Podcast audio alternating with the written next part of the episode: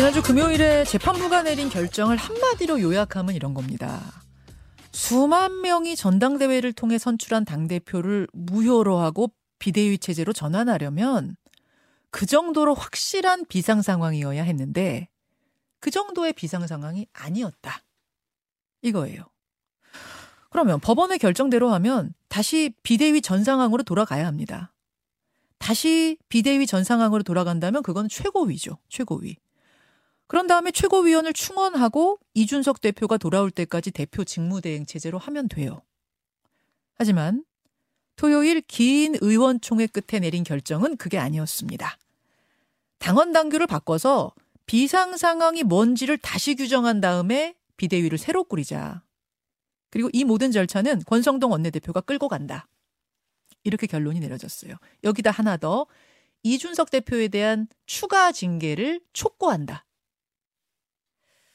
아, 당연히 당 안팎에서 비판의 소리가 쏟아져 나오는데요. 오늘 저희는 천하람 혁신위원을 초대했습니다. 당내 반발의 목소리 또 이준석 대표 측의 입장까지 두루 전해 듣죠. 천하람 혁신위원님 안녕하세요. 네, 순천에서 인사드립니다. 천하람입니다. 예, 이번 법원의 결정은 어떻게 보십니까? 어, 너무 당연한 결정인데요. 일단 법원의 결정 이전에 예. 우리가 2022년에 정당 민주주의에 대해서 이렇게까지 격렬한 토론이 이루어지는 것 자체가 저는 시대착오적이라고 봅니다. 음. 아니 뭐 지금 아까 우리 진행자께서 법원의 결정 내용 쭉 설명해 주셨는데 네 굉장히 상식적인 내용이지 않습니까? 그러니까 뭐 음. 뭐 우리가 여야를 막론하고 입만 열면 뭐 당원이 당의 주인이다라고 하지 않습니까? 뭐 네. 어제 민주당 전당대회도 끝났지만은 그렇죠. 근데 그래놓고 당원들이 선출한 대표를 몇몇 사람들의 의결로 어, 내치려고 한다. 이게 사실 상식적이지 않은 거거든요. 어. 그러니까 저는 법원의 결정이라는 것은 어, 당원의 주인이 당의 주인이 당원이다라는 걸 확인한 거고 당의 주인은 국회의원도 아니고 음. 몇몇의 전국위원도 아니고 심지어는 대통령도 아니다라는 음. 것을 뭐 확인해 준 당연한 지극히 당연한 판결이라고 생각하고 있습니다. 하지만 당의 이제 주류 의원들의 생각은 법원이 당무에 너무 깊게 네. 개입했다. 이렇게까지 개입할 일이 아니다. 당의 자율성이 있다. 자유가 있다. 이렇게 반박하시던데요. 아니 당이 적당히 법원이 눈 감고 넘어갈 수 있을 수준으로 당무를 처리를 해야지 당의 자율권을 인정해 주죠. 아. 당이 누가 봐도 지나치게 비상식적이고 어, 비 정말 뭔가 헌법적, 반헌법적인 예. 그런 얘기들을 하는데 이거 법원이 어떻게 넘어가겠습니까? 법원이 결정문에서도 얘기했지만요. 음. 정당이라고 해서 헌법 위에 있지 않아요. 우리 헌법에서도 정당이 민주적으로 운영해야 돼야 된다라는 걸 명확하게 얘기하고 있고 음. 실제로 정당이 국가에서 수많은 혜택을 받습니다. 예. 100억 단위의 국고 보조금도 받고 그렇죠. 공직 선거할 때 정당 추천 후보들이 선 투표용지에 상위에 올라가서 훨씬 더 유리하지 않습니까? 그렇죠. 예. 이런 것들을 봤을 때 정당이 오히려 우리가 헌법과 정당법에 따라서 정당을 더 잘 운영하겠다라고 해야지 음. 아유 왜 우리는 정당의 자율권이 있는데 국가나 음. 법원에서 우리한테 개입해 라고 할 일은 아니라고 생각합니다. 자, 어쨌든 결정이 그렇게 나오고 난 후에 당이 어떻게 할 건가 그 부분이 궁금했는데 어, 긴 의원총회 끝에 결론은 이렇게 났습니다. 종전의 최고위원회 체제로는 돌아갈 수가 없다. 당원 당규를 바꿔서 비상 상황이 뭔지를 다시 규정한 후에 거기에 따라서 새로 비대위를 꾸리겠다. 이건 어떻게 생각하세요? 꼼수죠. 음. 그리고 일단 당에 저는 이거 보면서 네. 아니 이 정도 수준으로 논의하는데 뭐 이렇게 오래 걸려요. 아, 그게 무슨, 그게 무슨. 아, 뭐, 이 정도 수준이면 뭐 한 2, 30분 만에라도 나올 수 있는 거라고 생각하고요. 이 정도 수준이 어떤 수준이라고 생각하시는데요? 너무 뻔한 수준 아니겠습니까? 그냥 굉장히 감정적인 거예요, 그리고. 아... 그러니까 우리는 이준석이 싫다. 이거를 굉장히 긴 얘기로 써놓은 거거든요. 어... 그러니까 법원의 결정이고 뭐 다 필요 없고 예? 우리는 어떻게든 이준석이 당으로 돌아오는 것을 막겠다라는 그 감정이 드러난 저는 결정이라고 생각합니다. 어... 일단 비상 상황이 아니라고 법원에서 명확하게 결정을 해줬는데도 네. 또다시 소급적으로 당원을 바꿔가지고 음. 이준석 대표를 내치겠다라는 거 아니겠습니까? 음. 이것은 물론 당 대표이긴 하지만 우리 헌법에도 그런 규정이 있어요. 소급 입법으로 참정권을 박탈해서는 안 된다. 음. 이게 정당에 그대로 적용되는 건 아니겠지만 그 소급 입법 금지의 정신이 있는 건데 네. 그걸 또 저버리겠다라는 거 아니겠습니까? 어. 또한 가지는 저는 예. 예. 아 정말 저는 우리 당이 우리 당의 의원들이 예. 대통령을 임금님으로 만들고 있다고 생각해요. 그건 또 무슨 말씀이세요? 지금 이준석 대표 추가 징계를 운운하면서 하는 얘기가 그런 거잖아요. 뭐 양두구육 신군부 발언으로 뭐 예. 뭐 당원들에게 뭐 모욕감을 줬다라고 하는데 예. 솔직히 얘기하면 이게 당원들한테 모욕감을 줬다는 게 아니고 대통령을 모욕했다라는 게 솔직한 그 심정 아니겠습니까? 어... 그런데 저는 이런 어떤 얘기들이 예. 오히려 제왕적 대통령제를 벗어나기 위해서 청와대를 나와서 용산으로 가고 예. 취임사와 경복궁 경축사에서 30번 이상 자유를 말씀하시는 우리 대통령을 음. 위선자로 만드는 꼴밖에 안 된다고 봐요. 음. 대통령께서는 그렇게 자유를 강조하시는 분인데 네, 네. 대통령 본인을 비판할 자유는 그 자유에 포함이 안 돼 있다고 볼 겁니까? 아. 니거든요 저는 아. 우리 대통령은 그런 분이 아니라고 생각하고 음. 굉장히 자유를 중시하는 분이라고 생각하는데 네. 오히려 우리 당의 의원들이 대통령을 예. 정말 뭐 나에 대한 비판은 허용하지 않는 위선자로 만들어서는 결코 안 된다. 저는 음. 그런 참 안타까운 생각이 들었습니다. 그뭐 개고기 또 신군부 이런 언행에 대한 추가 징계를 어제 의원들이 결의한 거, 촉구를 결의한 건데 어떤 결정이 내려질 거라고 보시, 보세요? 어, 지금 윤리위를 보면 거기도 굉장히 감정적인 것 같아요. 어. 특히 최근에 권은희 의원 같은 경우도 예, 예. 대통령을 비판하고 뭐 경찰국이나 뭐 음. 이상민 의원 그뭐 탄핵 발언 이런 걸 가지고 징계를 개시하겠다라고 네. 이미 했는데요. 네. 그런 기조를 보면 이준석 대표에 대해서 추가 징계도 어떻게든 하려고 하겠죠. 음. 그렇지만 그 추가 징계가 나왔을 때 저는 또다시 이준석 대표가 가처분을 제기한다라고 한다면은 네. 정치인의 발언을 이유로 한 이런 추가적인 징계는 저는 무효로 판단될 가능성이 굉장히 높다고 생각합니다. 아 추가 징계 내려지면 또 그걸로 법적인 대응할 거라고 보세요? 어, 뭐 당연히 할 거라고 봅니다. 저는. 어, 다음 추가 징계면 사실 당원권 정지보다 높은 추가 징계면 탈당 권유 아니면 제명밖에 없거든요. 근데 탈당 권유도 본인이 거부해 봤자 열흘 지나면 자동 어, 제명이기 때문에 사실상 제명이잖아요. 네, 맞습니다. 그러면 가만히 있을 리가 없다. 네, 당연히 가만히 있을 리가 없죠. 그리고 지금 저는 어, 이준석 대표에 대한 이렇게 징계라든지 뭐 예. 당원 당규 개정을 통한 어, 축출을 원하시는 분들은 늘 예. 그런 얘기를 하세요. 아, 우리 지역구에 가보니까 음. 대표 좋아하는 당원들 없더라. 음음. 다 대통령 이렇게 공격하는 거 도를 넘었다더라. 막 네. 이런 얘기 하시거든요. 그런 얘기 지금도 문자로 꽤 들어와요. 예. 왜, 왜 분탕질하냐? 정말 그렇게 생각하고 그게 정말 당원들의 의사라면 네. 우리 당원 당규에 규정되어 있는 당원 소환제를 하면 됩니다. 아, 잠깐만요. 잠깐만요. 사실은 제가 그 질문도 좀 드리려고 했는데 네. 지금 뭐 당원 당규를 고치고 어쩌고 저쩌고 해도 법원이 얘기한 전당대회 네. 권위를 넘어설 수는 없는 거잖아요. 그럼요. 그렇기 때문에 전당대회 권위를 넘어설 수 있는 건 전당대회밖에 없고. 그렇죠. 그래서 정말로 이준석 대표가 싫으면 이준석 네. 대표를 정말 쫓아내야겠다 하면은 당원 소환제밖에 없거든요. 사실상의 탄핵인데. 맞습니다. 그게 가능하다고 보세요? 아니 저는 정말로 이준석 대표를 쫓아내는 내야겠다라고 하는 분들이 예. 그 정도로 당원 의사가 압도적이라고 정말로 생각하신다면은 예. 당원 소환제를 하시든 아니면 정말 전당대회에서 이 당원 당규 규정을 바꾸는 거를 전 당원의 투표를 통해서 한번 결정해 보자라고 하시든 예? 민, 정당 민주주의의 원칙에 맞게 당원들의 의사를 제대로 물어야 될 거 아니에요. 음... 근데 그 정도 자신도 없으면서 어떻게 당원들이 선출한 당대표를 내치겠다라고 하는 겁니까? 일관성이 있어야죠. 본인들이 하시는 얘기에. 만약 네.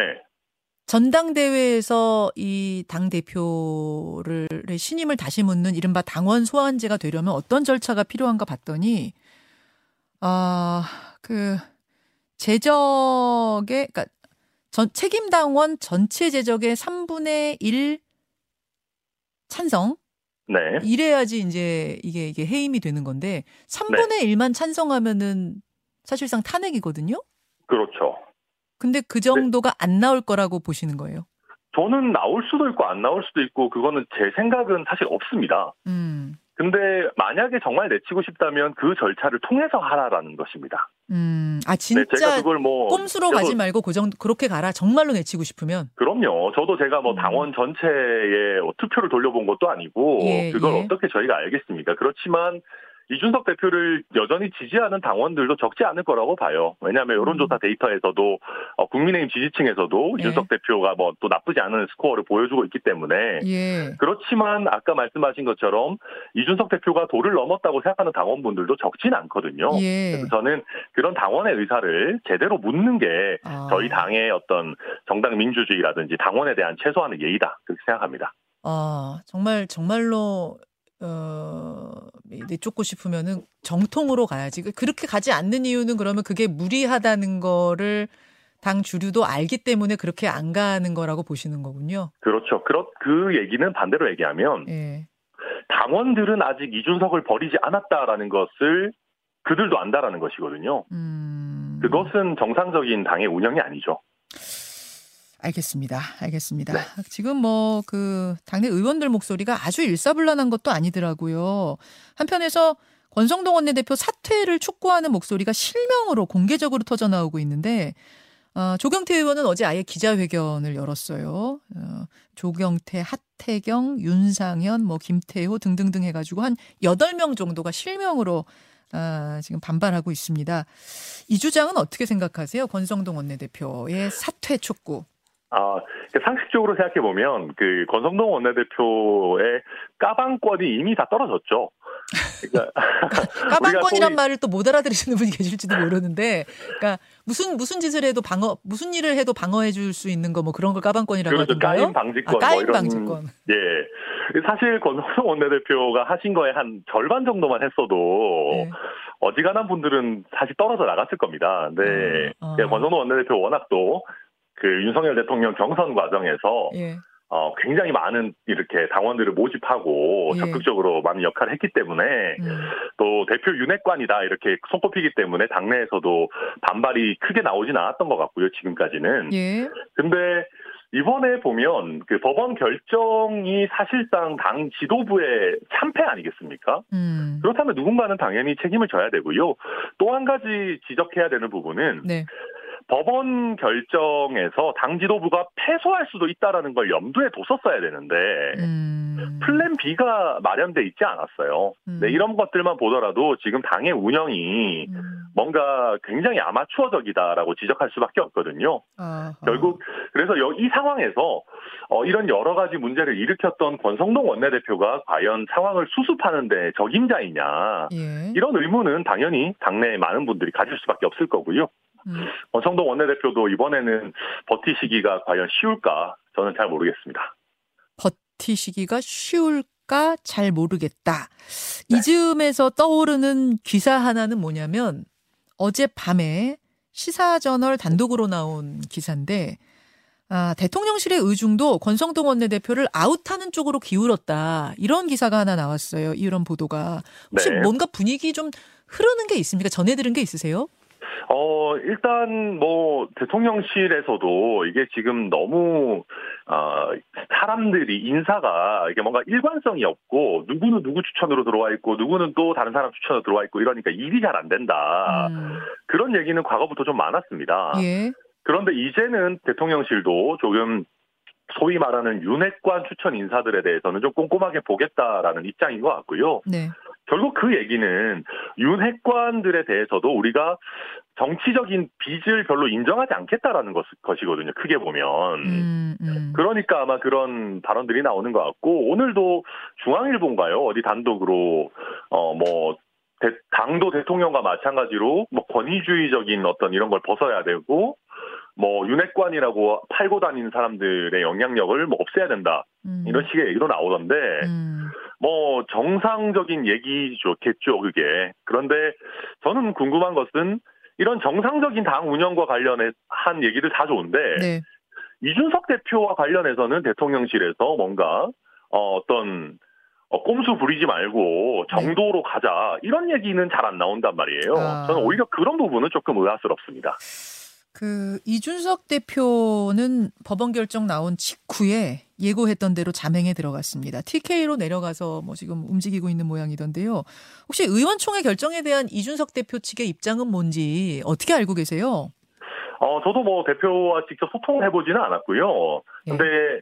그 아마 이준석 대표가 SBS인가요? 어디 요, 그 에다가 가처분 한 방 더 이렇게 해야지 이렇게 보냈더라고요. 뭐 문자 기자한테 문자 보냈다고 어젯밤 보도가 하나 있었죠. 네, 네 그런 거 보면 당연히 이준석 대표로서도 법원의 결정까지 이렇게 받아들이지 않고 예. 어떻게든 꼼수를 계속 쓰려고 하는 거에 대해서 어, 아마 좀 씁쓸한 입장인 걸로 보이고요. 또 이준석 대표가 이렇게까지 얘기하는 이상 어, 추가적으로 그 당의 어떤 의결에 대해서 가처분 절차 이런 것들도 당연히 음. 밟을 걸로 예상이 됩니다.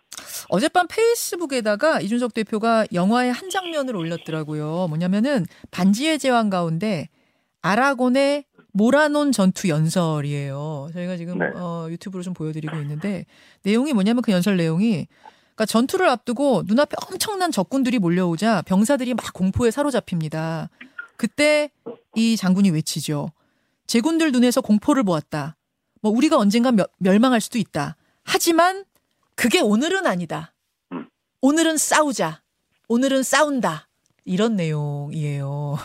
이건 뭘 얘기하고 싶었던 걸까요? 약간 스스로를 이 아라곤 과 등치시키는 그런 비유인 것 같은데요. 음. 그러니까 이런 비유는 좀 문제가 있죠. 일단 아라곤은 좀 과하게 멋있습니다. 그래서 조금 어, 자기 객관화가 일부 필요하신 거 아닌가 우리 이대표께서. 아, 예, 예, 예. 뭐 그런데 이제 취지는 방금 진행자께서 말씀하신 것처럼 그런 것 같습니다. 이게 이준석 대표 스스로도 본인도 얘기했지만 음. 계란으로 바위치기라는 걸 어느 정도 알고 있는 것 같아요. 음. 그래서 이게 참 어, 당 전체와 싸운다라는 게 게다가 본인 상대편인데 말입니다. 예. 참 쉽지 않은 일이겠죠. 그래도 오늘 우리가 이걸 포기할 건 아니다. 그러니까 음. 꾸준히 어, 문제 제기를 하고 어, 그런 어, 어떻게 보면 당을 정상으로 회복하기 위한 노력을 계속해 나가겠다 이런 취지가 아닌가 싶습니다. 그 권성동 원내대표 지금 입장이 나왔는데 어, 의원청의 결과가 나오면 거기에 승복하는 게 구성원이 취할 태도다. 의총 결과에 반대하는 건 당에 도움이 안 된다. 지금 이런 입장을 냈거든요. 이 얘기는 사퇴 촉구를 사퇴 요구를 받아들이지 않겠다는 뜻으로 보여요. 당이 네, 어떻게 네, 어떻게 지금 반응할 걸로 보십니까? 어, 네, 뭐 의원총회에서 결정을 했다고 해서 뭐 아무런 얘기를 못 한다라고 할 수는 없겠죠. 저는 앞으로도 어제 이제 문제 제기를 직접 안 했던 의원들의 추가적인 사퇴 요구들도 어. 터져 나올 수 있다고 봅니다. 어, 그렇게 보세요. 네. 지금 음. 저는 지금 저희 당을 보면은 저도 저희 당 의원들이랑 이렇게 저렇게 돌아가면서 네. 얘기를 해보면 예, 예. 어, 이런 식의 꼼수를 다시 한번 써서 뭐 비상 상황을 당원에다가 놓고 이거 말이 안 되지 않냐 이렇게 사석에서 얘기하시는 분들 적지 않아요. 그래요. 어.